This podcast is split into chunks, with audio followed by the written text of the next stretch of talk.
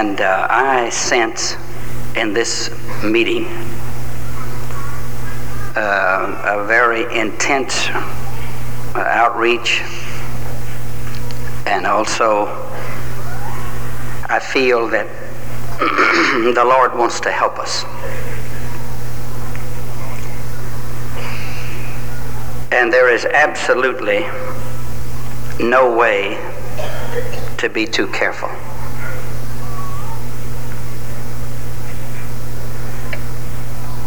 You cannot touch each other without touching God. And if you want to know how you feel about the Lord, just reminisce for a moment and see how you feel about each other.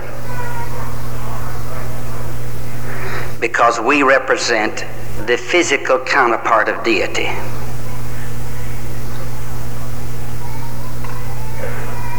I cannot honor God any more than I honor you.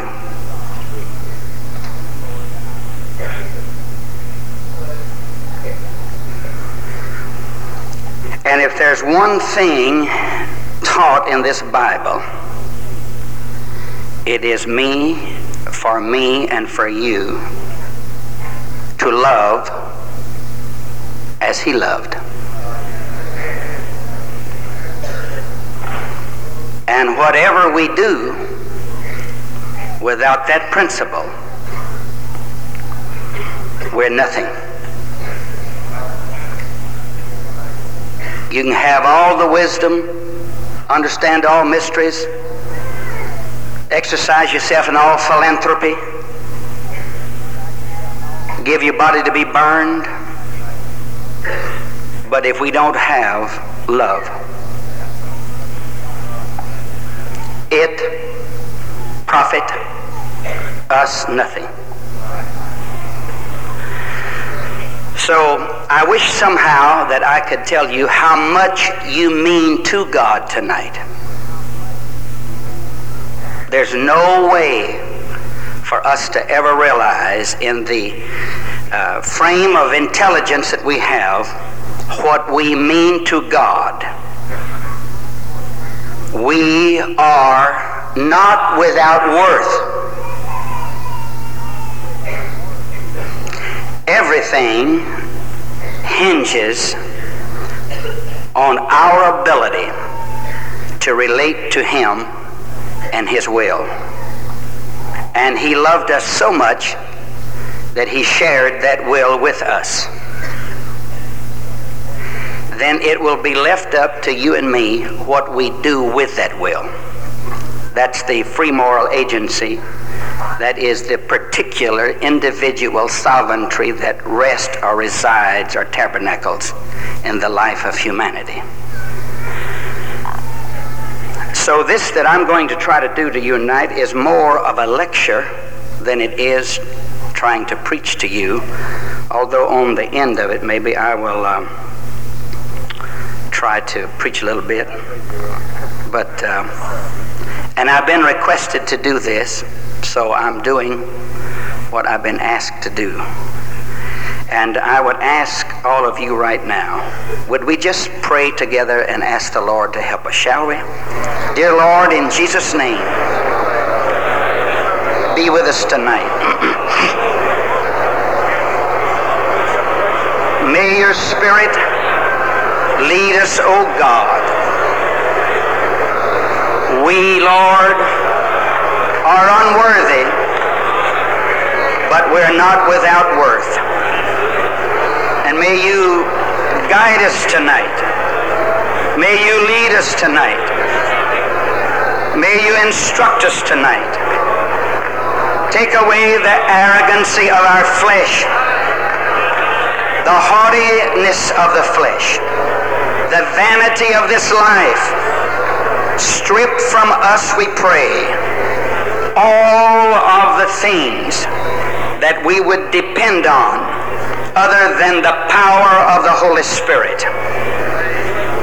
We are your people. We do need you. We cannot really say how much we need you. We don't know enough to know how much we need you, but with what we know, we know we need you. So be with us here tonight. In Jesus' name, amen. Now, while you stand, let me read, uh, beginning with verse uh, 19 in the 11th chapter of the book of Acts. This particular uh, thing I'm going to try to do for you tonight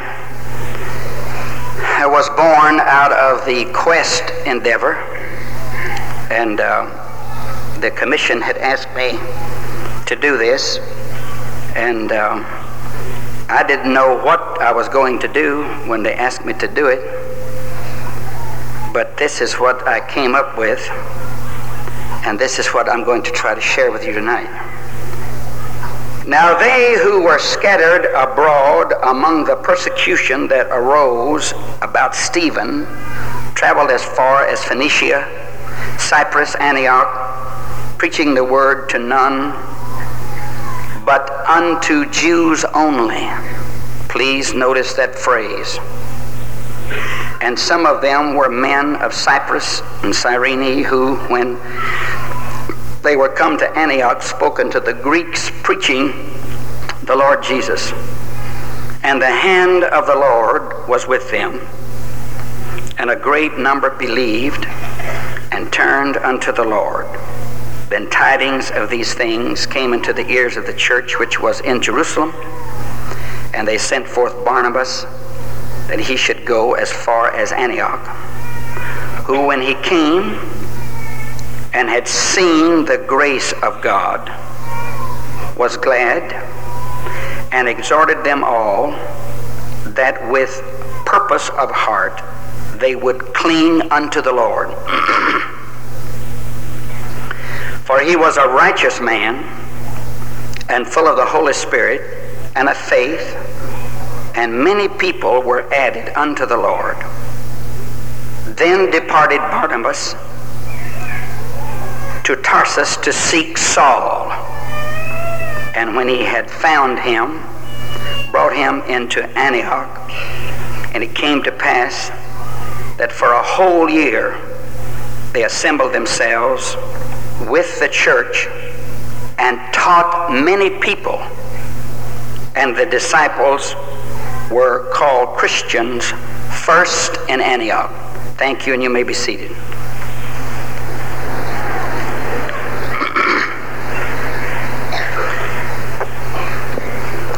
Now, I appreciate uh, what I have heard, and I am enjoying what I'm hearing, and I thank the Lord for it.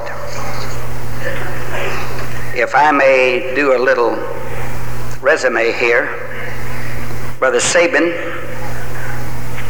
talked about the upward look, Brother Tinney about the horizontal look, Brother Stevens the global look, and tonight, I want to talk about the inward look.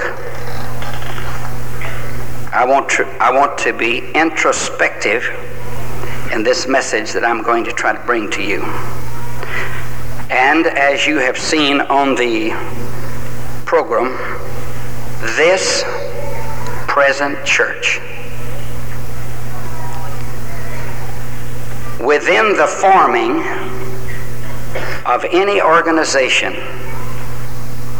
is the seed of its own destruction.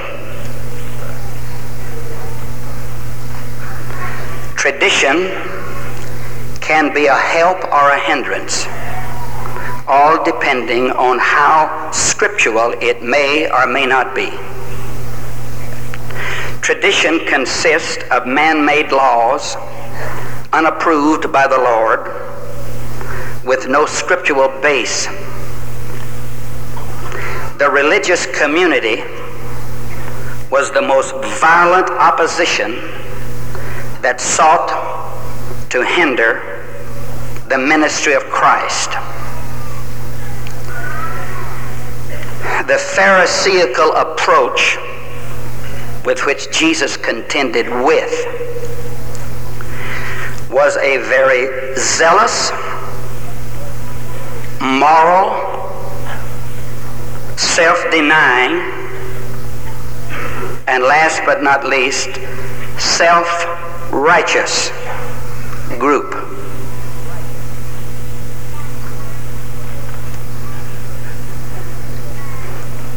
And here is the tribute that the Lord gave to them.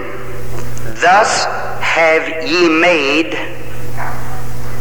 the commandment of men, of God, of no effect by your tradition. Phariseeism, in its origin, started out as a supportive cause to try to keep the law of Moses active, energized in the minds of the Jewish nation coming from Babylonian captivity. But like any man made situation, it degenerated. The temple had a real religious racket going.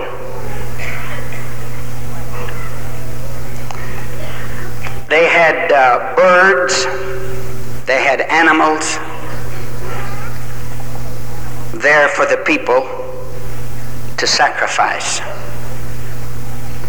And some poor sacrificer would come and they would uh, want to give this sacrifice.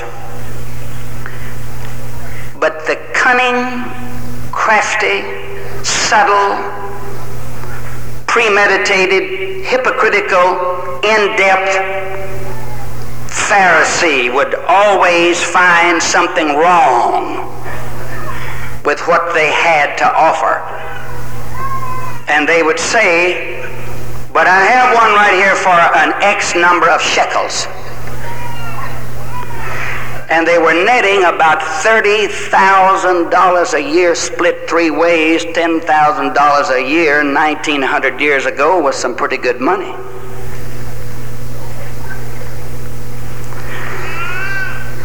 It remains to be seen how many dirty, hideous, hypocritical things can hide behind religious camouflage.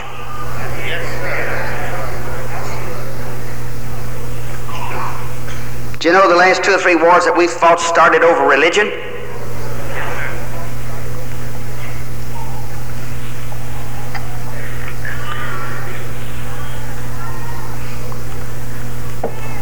The Pharisees took their hygienic law and condemned the apostles for eating with unwashed hands. And the same people who did that would confiscate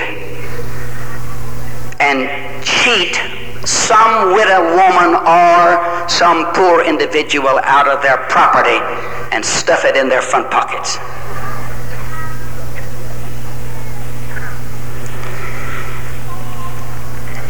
As best I can find out, and this doesn't mean that it, this is a final authority when I say that, all Phariseeism that I can find in this Bible comes out of a guilt complex. Adam and Eve never hid until they were guilty, and when they were guilty, they made them some skirts. A sign of guilt in the human heart are the human inventions and engineering that we come up with to hide ourselves from other people and make them think that we are all right. That kind of an attitude is very judgmental it's very dogmatic. It's very carnal. It is oftentimes deeply sensual and has absolutely none of the love of God in it.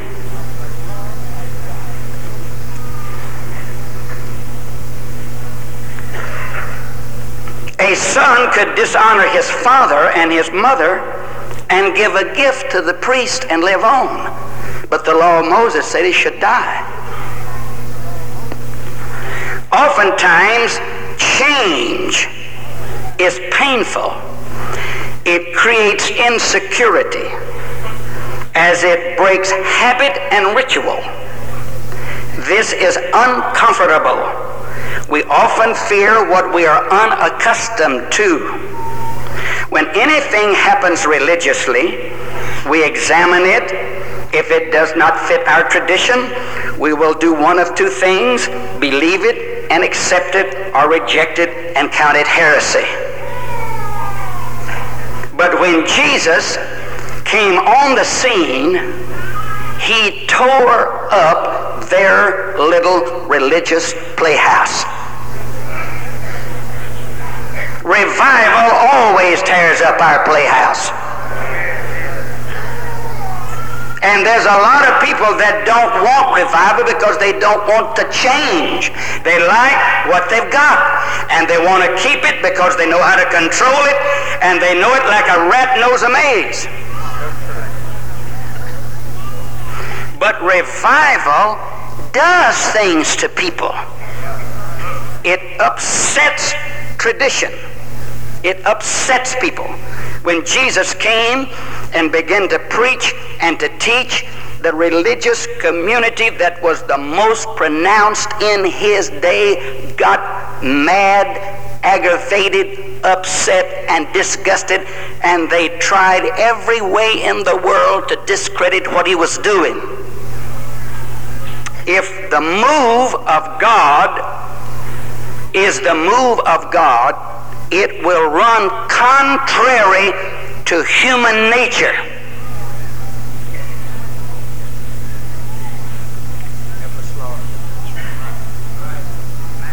The Lord doesn't have to satisfy our little whims and whines.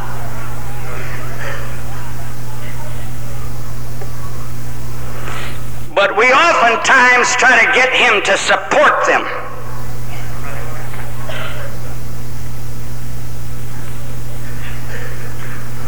Now, notice here in Acts 1 and 2, I'm going to meddle tonight.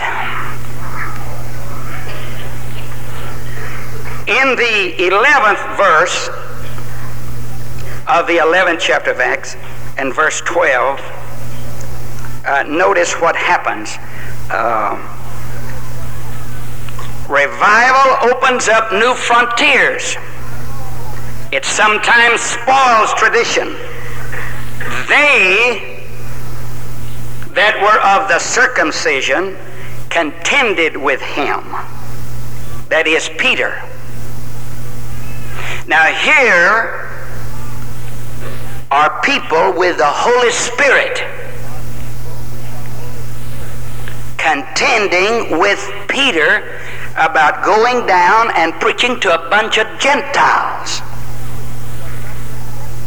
They thought as usual that this grace of God would be confined to the borders that Judaism had been confined to.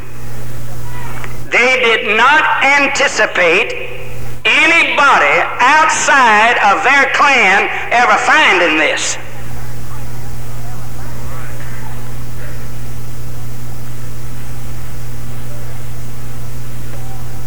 They said, We want to know why you went down there to the household of those uncircumcised. Now, mind you, they had the Holy Spirit. If you and me think that God is confined to us, well, we all need to put our head in a sack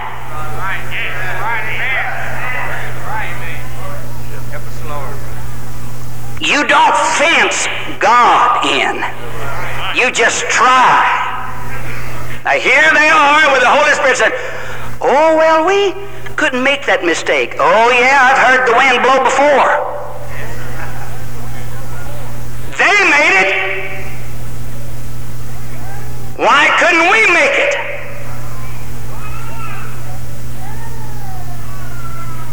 Oh, it's getting quiet. Peter reviewed the whole thing. What may appear to not be God may be God, may be the work of God and the Holy Spirit. You see, Peter didn't think that the sheet was God because he just stood right up as bold as he could ever be and he said, Oh no, Lord, nothing unclean's ever entered my mouth.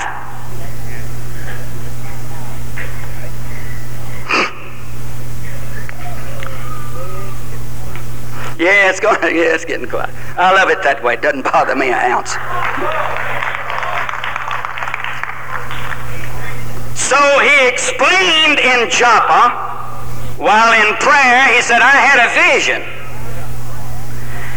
He says, I saw in this vision four-footed beast. I'm assuming there was a hog involved. Wild beast. Fill in the blank. Creeping things Another blank to fill in. And fowls of the air. What was happening to Peter in his Pharisaic rearing, the Spirit was trying to tell him that this salvation that he had and the little sermon that he preached at Pentecost was for everybody.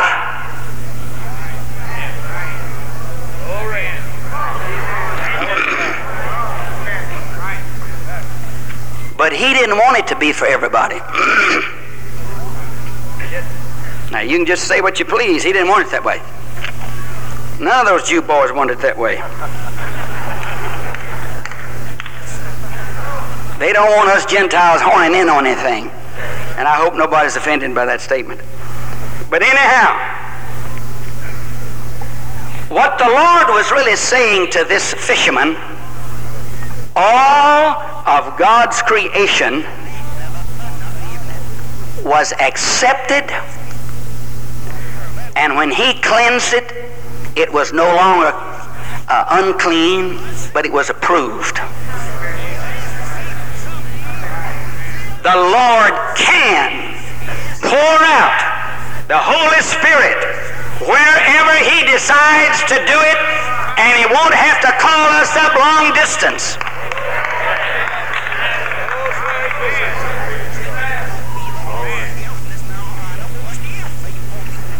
In the vision, Peter was commanded to arise, slay, and eat. Now you listen. Not so, Lord. Nothing common or unclean at any time has entered my mouth. the Lord said, What God hath cleansed, that call not thou common. Because he had set his judgment on it, he was not sensing what the Spirit is saying. I am saying today there is a universal move of God globally. There, there is revival breaking out around this world and we may be surprised before he comes and gets us out of here of how many things will break out and how many things will happen and how God will work. He's got a lot of ways of doing things that you and I know absolutely nothing about tonight. He can do what he wishes to do.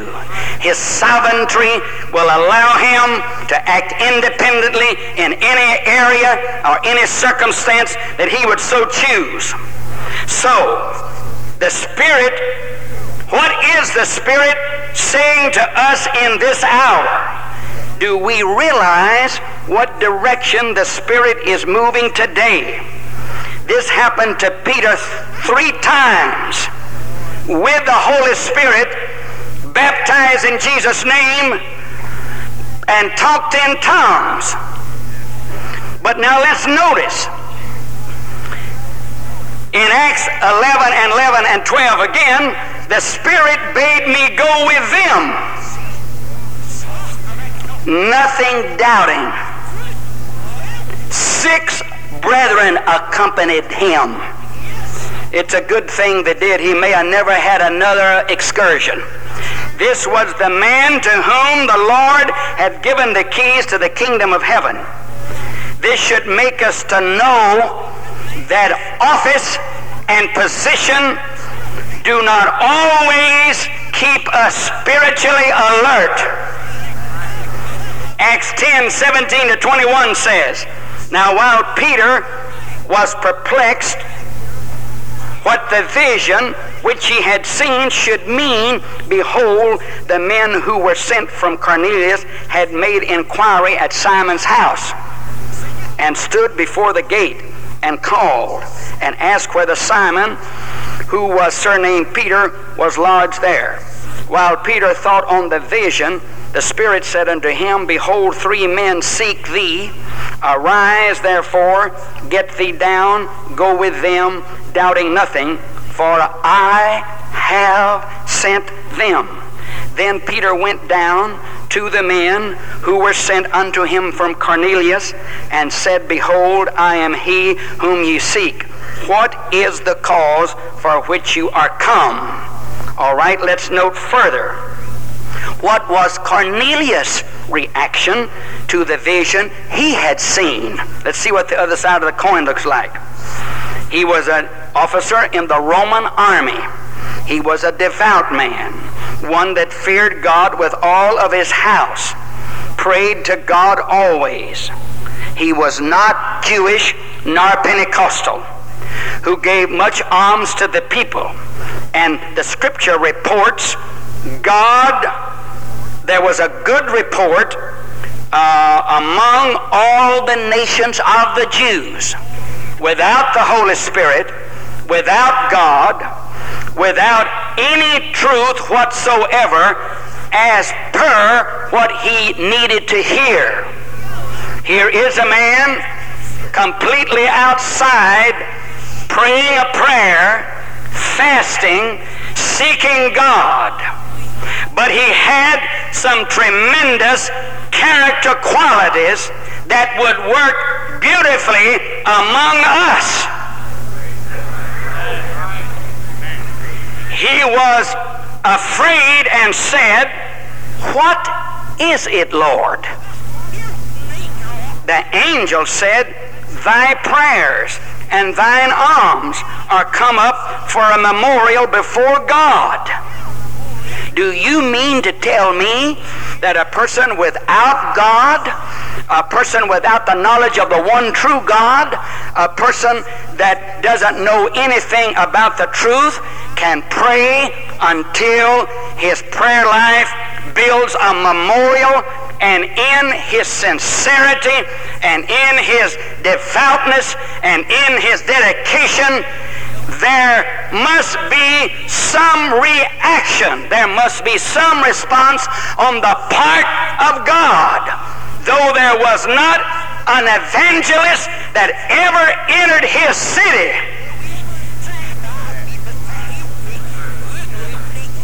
it wasn't all that far from Jerusalem. But do you think for one five minutes that anybody would come to Caesarea and conduct a revival meeting. Jesus would not have written Sodom and Gomorrah off. Abraham stopped at 10. I can prove to you that you could have had a revival in Sodom and Gomorrah by what Jesus said. He said, if the mighty works that I have done would have been done in Sodom, it would have remained until today. It was not an irredeemable situation, but we didn't have an intercessor that had enough fervor to go below 10 A lot of our battles are lost because we don't have the religious tenacity to hold on. We are locked in a lot of traditional thinking that we need to break out of. God can do no more than I will permit him to do in my own life. He never intended for the church to be sterile. He never intended for the church to be barren. He never intended for it to fail. Don't you ever doubt but one five seconds that the church of Jesus Christ will fail. Friend, this thing is headed for victory and it's headed up. We may not be in it, but he'll have somebody in it. He will never put what he's put in this and lose the ball game at this stage of the game. Never on your life. I represent a victorious God.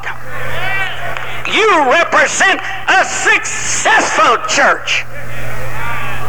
And everything that the church needs, it has. It's just a matter of us uh, utilizing the utensils that we have within the confines of the body of Christ. We need to drop the little old religious idiosyncrasies that we may be hung up on in some areas and have revival and preach the gospel and believe.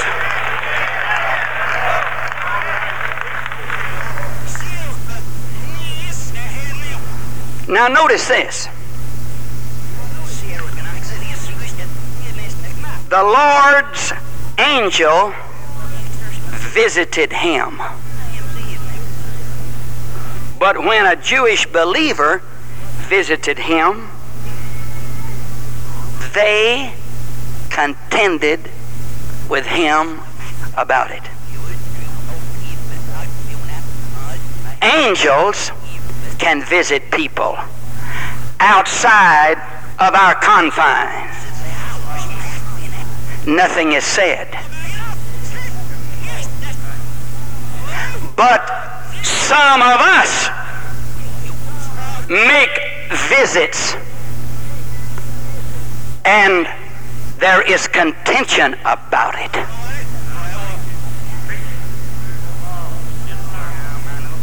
But it's all right for an angel to speak to a man. But tradition said don't dare go down there, Peter. And this thing was so contentious until they called a church meeting and had the apostles with the keys on the carpet.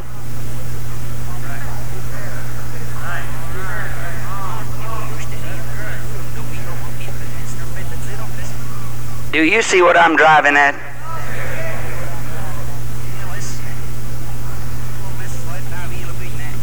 Why was Peter contented with? Tradition.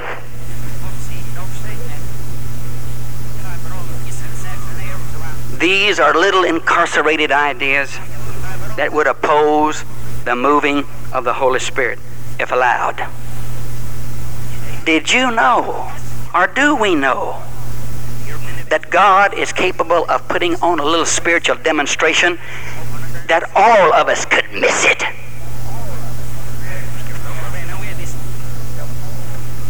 We can live always to be a fool.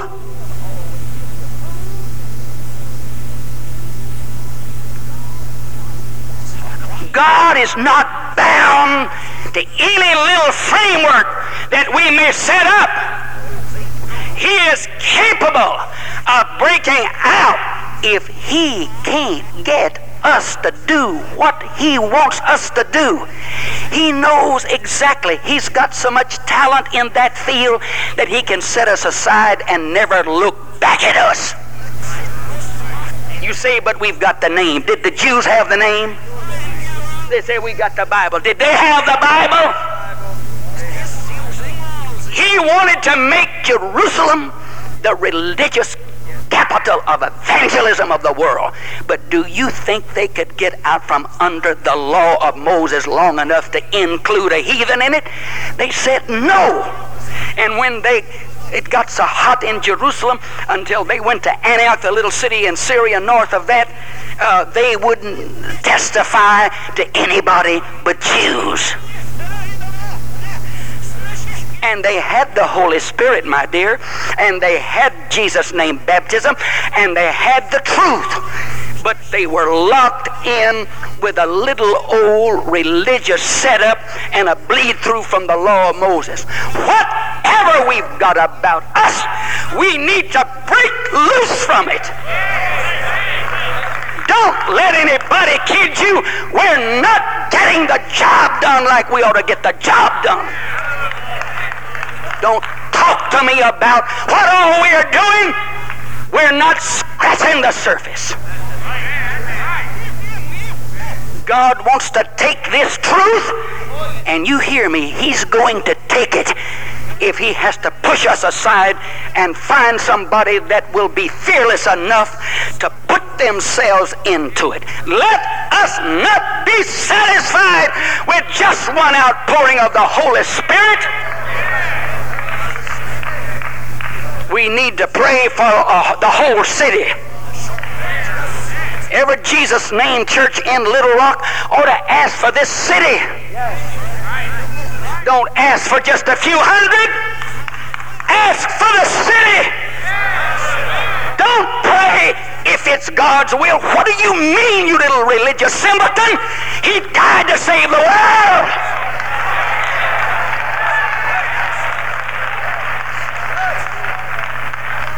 And then us make out like, is it the Lord's will? Is it the Lord's will? Where have you been all your life? Sure, it's God's will to save this city. Sure, it's God's will to pour out a revival that would shake every religious tradition and break every traditional chain and let society find out about the love of God and the Holy Spirit.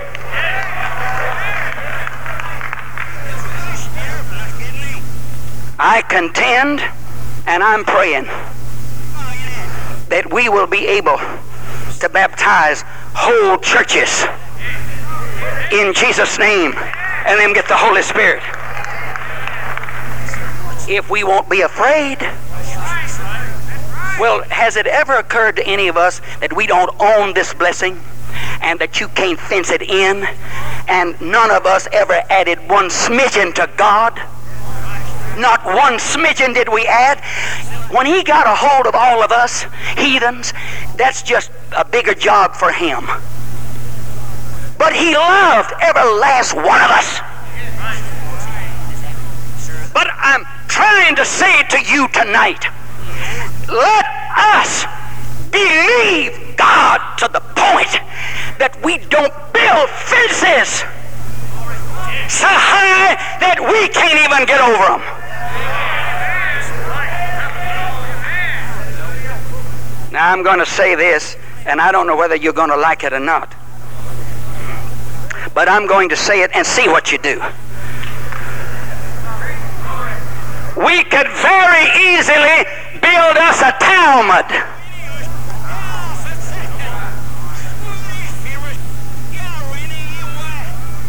And get so tied up in procedure until we would forget about purpose.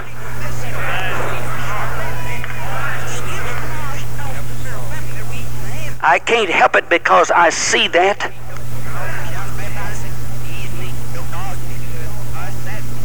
We don't only need a revival in Houston, but we need a revival on the North American continent.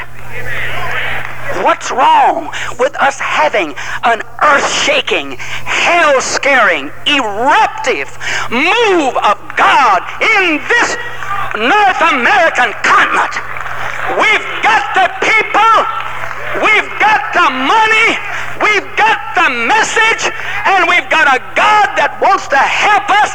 Why can't we get together and believe God?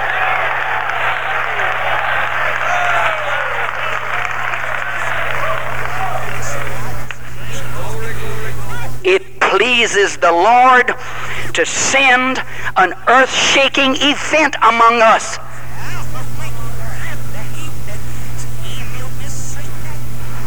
Now let's notice.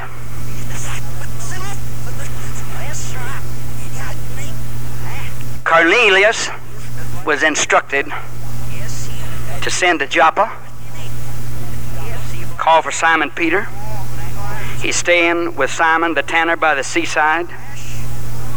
He shall tell thee what thou oughtest to do.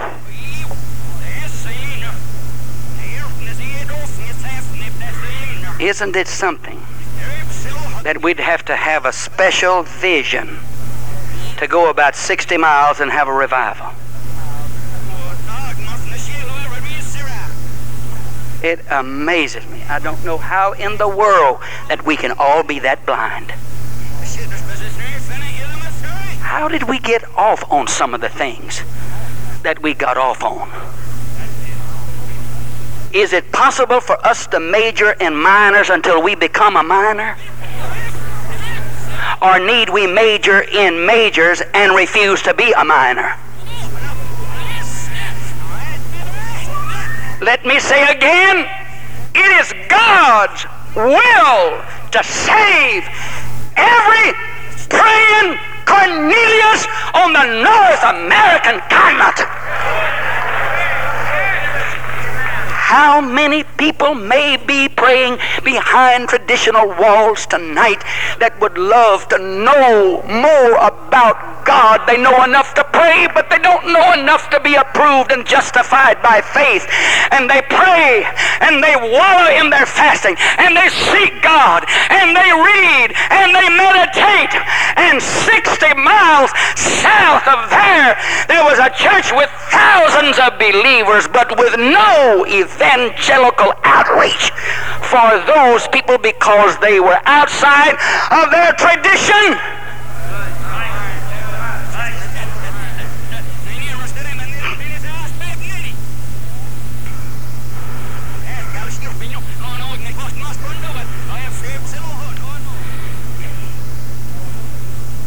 So when he explained to his servants they left and went immediately to Joppa. No Holy Spirit, no baptism, no truth, one vision got him going. And the fellow that had the Holy Spirit took three visions to get him going. And when he got to the front gate, the Holy Spirit had to say again, Don't doubt anything. I have sent you A, B, C. Go with them and don't doubt. Does God need to get us on a housetop and give us three visions to get us down off of the housetop into the street and just travel around just a little ways from our confines to see where there might be a Cornelius praying to God always that wants to know more about the truth?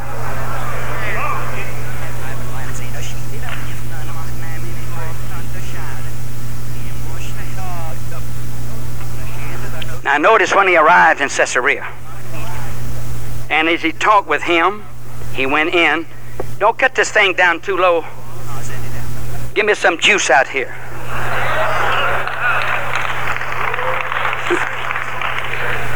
Lord Jesus. And as he talked with him, he went in and found many that were come together.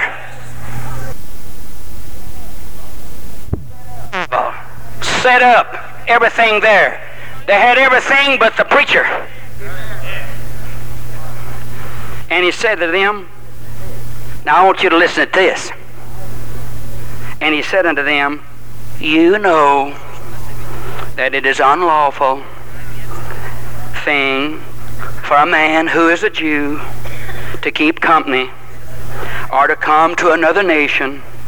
But God hath shown me that I should not call any man common unclean. Why didn't he shut his mouth about that? That wasn't what the man needed to know. He already knew that. He was a he was a victim of that. You talk about a racial problem. We've never had one in this country like the Jew and the Gentile.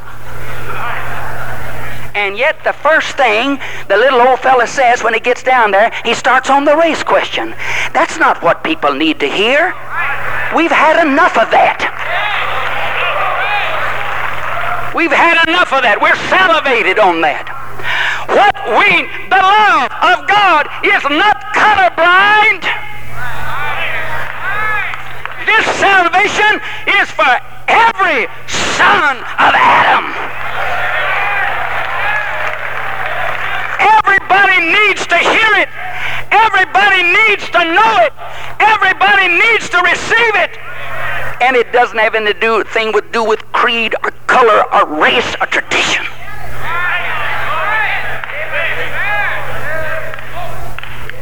No Holy Spirit fell with that sob story. Oh no, no Holy Spirit fell. There wasn't no tongue talking going on when you preach like that. He didn't baptize anybody in the Mediterranean. That, that, that, that little testimony. Oh, Jesus. When Peter finally arrived, that was his little testimony. I suppose that was the prelude. But before the man could say anything, the man was so awe stricken. He was so deeply grateful he fell at the man's feet when he walked in his house. And he said, Stand up. I myself am just a man like you are.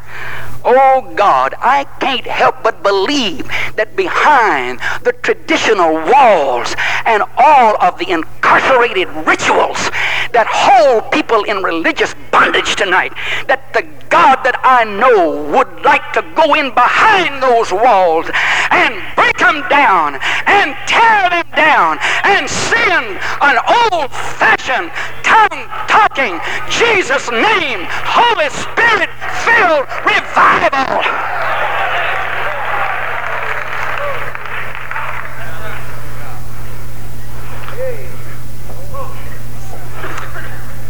Are some of the interferences of tradition. It is unlawful for a Jew to keep company with another nation. I received a revelation from God, though, and uh, that I'm not to call anybody unclean. I have come at the bidding of the Holy Spirit.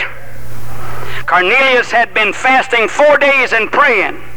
Cornelius said, We are all present before God to hear all the things that are commanded thee of God, who shall tell thee words by which thou and all thy house shall be saved. Any time that we say that we have the truth, we have indicted ourselves to the fullest capacity that just simply means that we had better improvise some evangelical thrust and outreach to try to save this world because Jesus died to save the world and the message is international, it is global. Let's look on the inside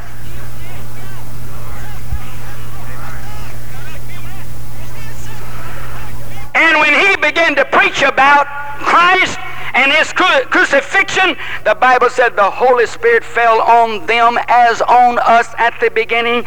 He remembered then, God bless his amnesia heart, what John the Baptist said. It's a shame that we forget so easily. Peter was a convert of John the Baptist. And John said that uh, uh, God would indeed, he said, I baptize you water, but you shall be baptized with the Holy Spirit. And then he remembered what John preached. And then I'm sure he thought about what he said. It's to you and to your children and those that are far off, even as many as the Lord our God shall call. Have we any right to refuse to testify to anyone, regardless of what they believe?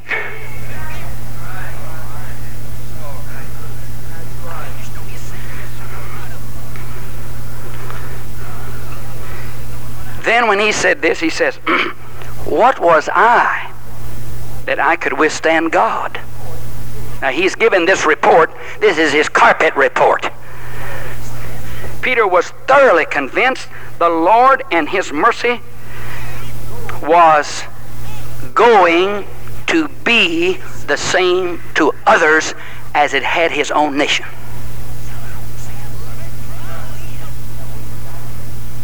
Have we decided that? Now let's notice. In the 11th chapter that I read to you, let me say uh, just uh, a little bit about that.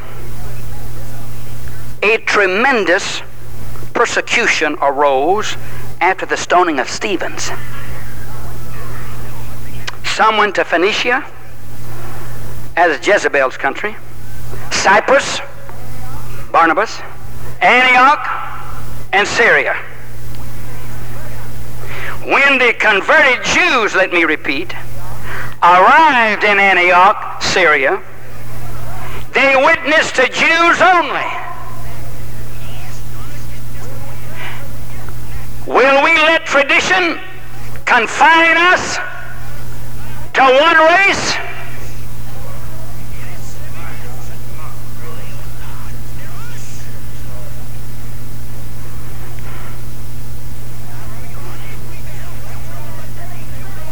And in that same city, the Cypriots and some of the Greeks from the island of Cyprus, when they came over, they preached to everybody. And as a result, in the same town, when they got out from behind that tradition, and opened up their heart like God wanted them to, there was a sweeping revival, and it was of such proportion until the church in Jerusalem heard about it and sent men up there to make a personal investigation. Oh God, I would that the Lord would help us some way to have such a revival on the North American continent that others around the world would come to see what we may be doing.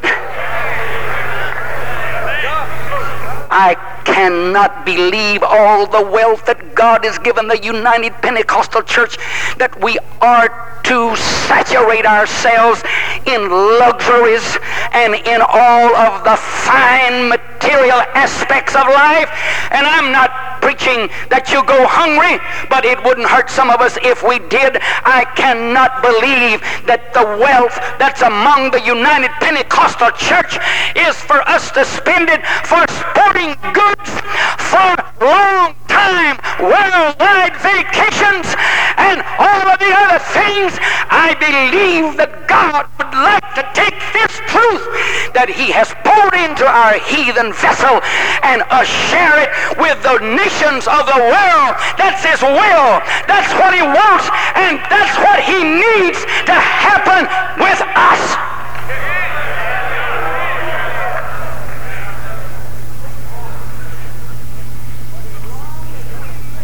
But as long as we sit satisfied with where we are right now, we'll never move. We've got to become so discontented with the operation and the energizings of the Holy Spirit until we will fast and pray until we break out of this rut. And God will take those who voluntarily give themselves and work His will in this last day move of God on this earth before it's baptized with a holocaust.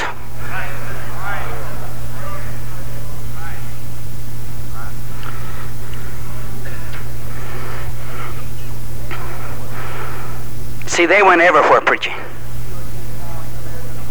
Jew or Gentile, Samaritan or whatnot.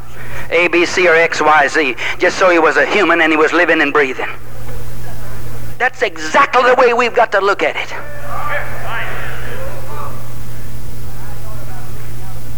When I thought about moving out of the part of the city that we're in, I was praying and fasting and seeking the Lord about it. And guess what? He spoke to me. And you believe I felt simple and silly and very, very unnecessary? He said, What is the difference in the people where you would move to than these that you're moving from? Why, sure. Uh, I could move out of there and build from the ground up. And I need about 10 or 15 acres. But those people in that neighborhood in inner city, they need God.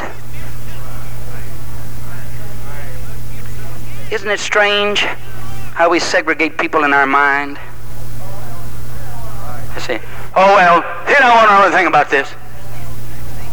Just look who's talking. It's God's will. Let me say again. It is God's will to take this body, I believe, and evangelize this world. But we've got to beat what we have done, and we've got to beat what we're doing if it ever happens.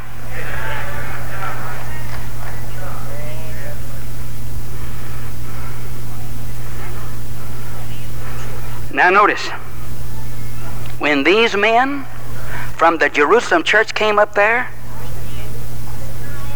I'm contending that you can see this kind of grace.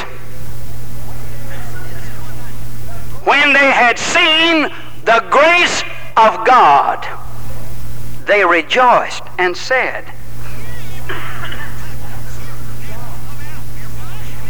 God has poured out on the Gentiles the same identical blessing as he did us at the beginning.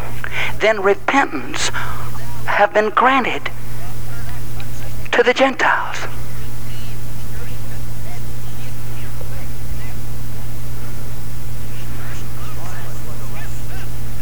Barnabas was a righteous man, full of the Holy Spirit and full of faith. If you ever want to send a committee to investigate a revival, there's the credentials, and that's the kind of people you have to send.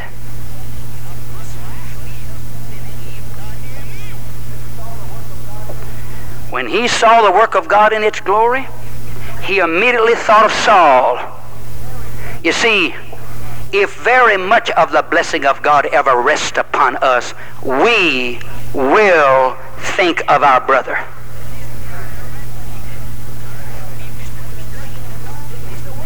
When the blessing of God began to work, many things came together, such as Saul, who was brought from Antioch and preached to this group of believers for one year.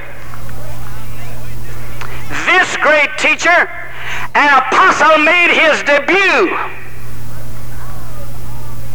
But because of the attitude of the Jerusalem church, the greatest writer in all of the New Testament church was never received by the Jerusalem church, though he almost lost his life there. He said, I would be willing if I could just have the chance to share with those my nation.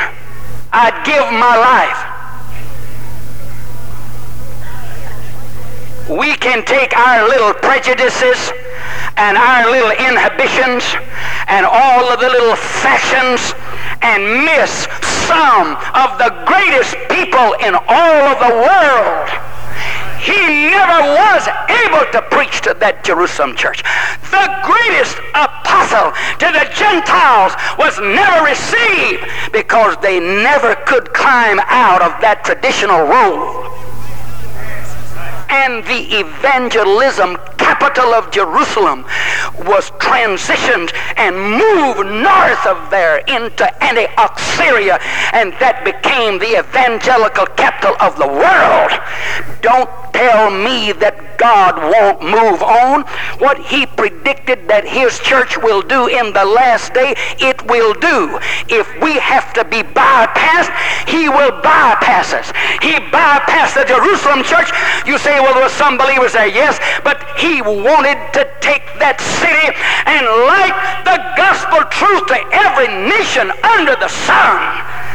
But they never could submit to this newfound light with the sufficiency that it needed so that they could rise to the challenge and the ascendancy of this blessing. Always a lofty position, ascendancy, always clothes us in great responsibility. The responsibility must be as awesome as the blessing, or we are in great trouble.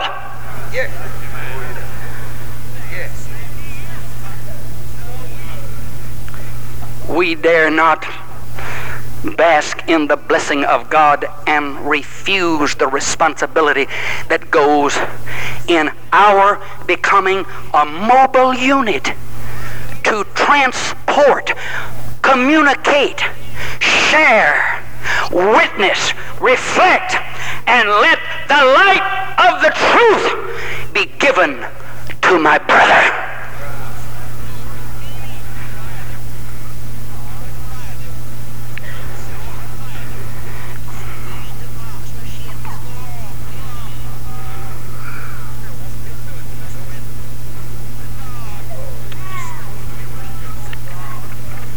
Would we like to hold to our orthodoxy at the expense of losing the blessing of God?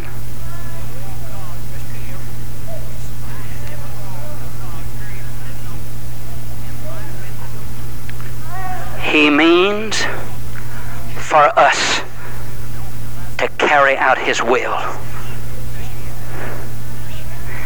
And we are capable of doing that we're capable of loving each other. We're capable of honoring each other. We're capable of forgiving each other. We're capable, capable of cooperating. We're capable of a cooperative effort.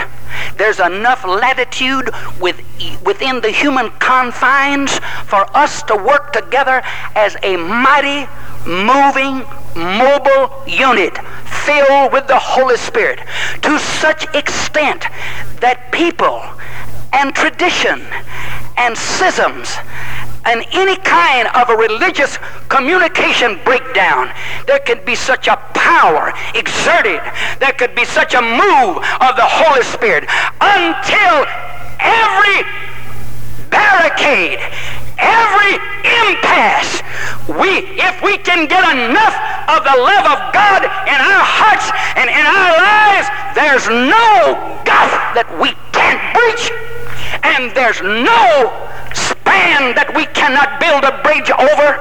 All things is possible to him that believeth. I dare us tonight to believe the promise of God and say, as a body of believers, I will do God's will at whatever cost he so thinks I need to pay.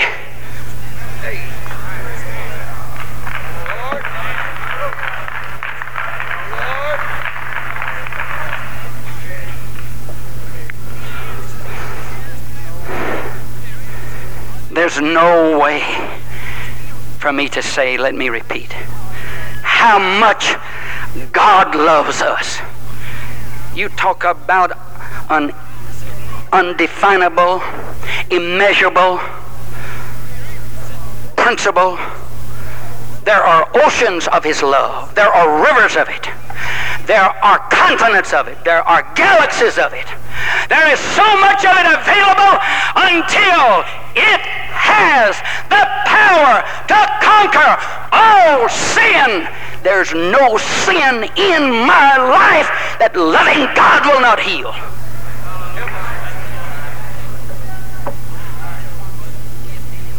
We can have the doctrine and not have the spirit of the doctrine and be a religious paralytic.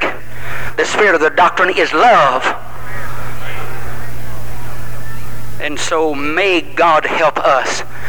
Oh, I thank Him tonight for His mercy.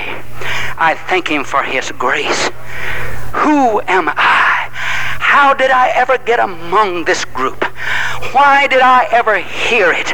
How did I hear it? Who prayed for me? Who preached to me? Who came to see about me? I am the son of a drunkard, but somebody loves me to the point that they preached the gospel unto me. And there are people outside of our confines if we won't be so religiously bound and we won't be afraid to open our arms and pray and believe God. There is no telling what God will do.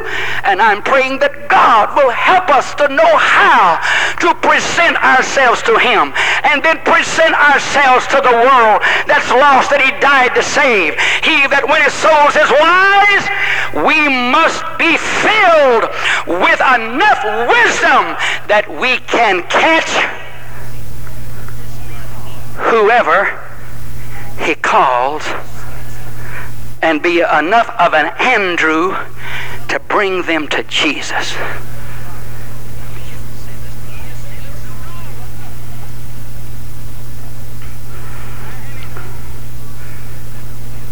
Thank you, and God bless you. Let us stand.